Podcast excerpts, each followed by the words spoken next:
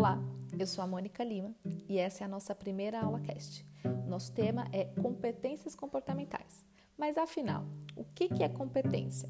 De modo bem simples, podemos dizer que competência é o conjunto de conhecimentos, habilidades e atitudes de um indivíduo.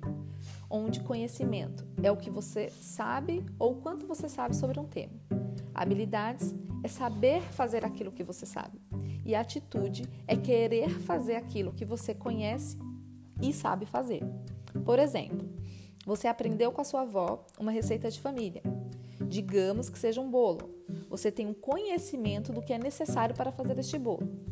A partir do momento que você começa a produzir esta receita, você mostra a habilidade de fazer ou demonstrar o conhecimento no preparo, neste caso, do bolo.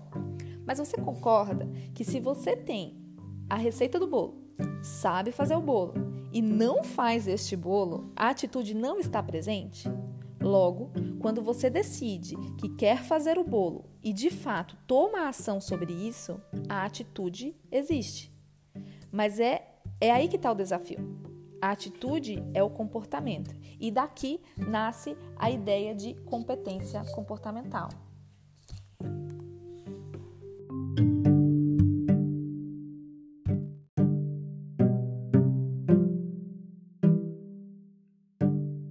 Há alguns anos, a Universidade de Stanford fez um estudo sobre as empresas contratarem pela competência técnica e demitirem pela incompetência comportamental. Ou seja, o nosso comportamento ele é influenciador em todas as esferas da nossa vida. Ele é a expressão da nossa personalidade e dos nossos sentimentos naquele momento observado. Por isso que é importante a gente se conhecer e saber os nossos gatilhos emocionais, porque eles estão presentes diariamente no nosso comportamento.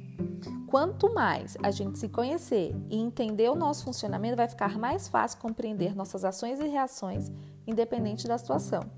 O autoconhecimento traz para nós um mapa das nossas competências. É, e ter consciência sobre é, quais competências eu posso expressar em alguns ambientes com maior ou menor intensidade e ainda me dar mecanismos para desenvolver ou adquirir novos hábitos e competências dentro do contexto comportamental. É, o autoconhecimento você pode buscar ele de diversas formas com múltiplos profissionais. Aí cabe cada um é, buscar aquilo que seja mais confortável naquele momento.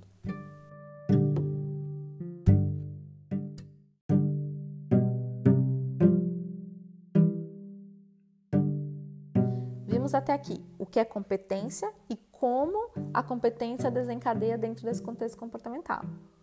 Então, sabendo que o comportamento ele é expressão da sua personalidade, ele é expressão dos seus sentimentos, ele diz e muito sobre você. Daí a importância da competência comportamental no ambiente de trabalho. Porque quando você faz parte de uma organização, alguns comportamentos são esperados de você dentro do contexto daquela cultura, daquela empresa. Então, seus valores, é, seja, sejam eles pessoais, éticos, profissionais devem, de alguma forma, né, estar alinhado ali com aquela organização que você escolheu trabalhar. Caso não, isso não aconteça, esse, caso não tenha esse alinhamento, por menor que seja, as chances são muito grandes desse relacionamento acabar antes mesmo do que vocês pensariam que acabaria, porque começa a desgastar. O que, que eu quero dizer com tudo isso? Que se eu, você, nós não reconhecemos as nossas competências comportamentais, como que a gente vai potencializar ou desenvolver? É uma reflexão. Sabemos quais são as, as nossas competências comportamentais? Ah, sabemos, tá. Sabemos quais as competências comportamentais que eu posso potencializar para ser um melhor profissional e quais competências comportamentais eu tenho que desenvolver para ser um melhor profissional? Fica aí essa reflexão. É, porque o que a gente precisa saber, se as empresas é, apresentam pesquisas que a composição do comportamento é, de um profissional, né, elas têm que variar entre 60 e 80, né, tem pesquisas que diferem esse número, mas pensa que a composição comportamental para um profissional, ele varia entre 60 e 80%, você já se perguntou por que, que nós dedicamos mais tempo na vida, na escola, na universidade, nos cursos ou nas empresas, investindo a maior parte do nosso tempo desenvolvendo uma, uma competência cognitiva ou técnica ao invés de focar na competência comportamental? Eu já me perguntei. E eu tenho algumas hipóteses sobre isso. A primeira é que dá trabalho. Dá trabalho se desenvolver ou desenvolver outras pessoas comportamentalmente, né? Contribuir para o desenvolvimento comportamental de alguém. É, ou seja, dá trabalho, requer mais tempo, mais dedicação, mais energia. Às vezes a pessoa não quer dedicar e às vezes alguém que possa contribuir também não quer dedicar. Ou seja, além de envolver às vezes uma pessoa, eu envolvo terceiros. Então dá trabalho, é preciso dedicação, investir mais tempo e mais energia.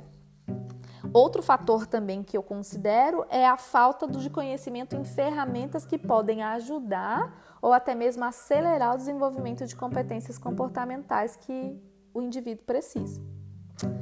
Quer saber mais sobre essas ferramentas que vocês podem utilizar para potencializar ou acelerar ou desenvolver novas competências? Fique ligado na próxima AuloCast.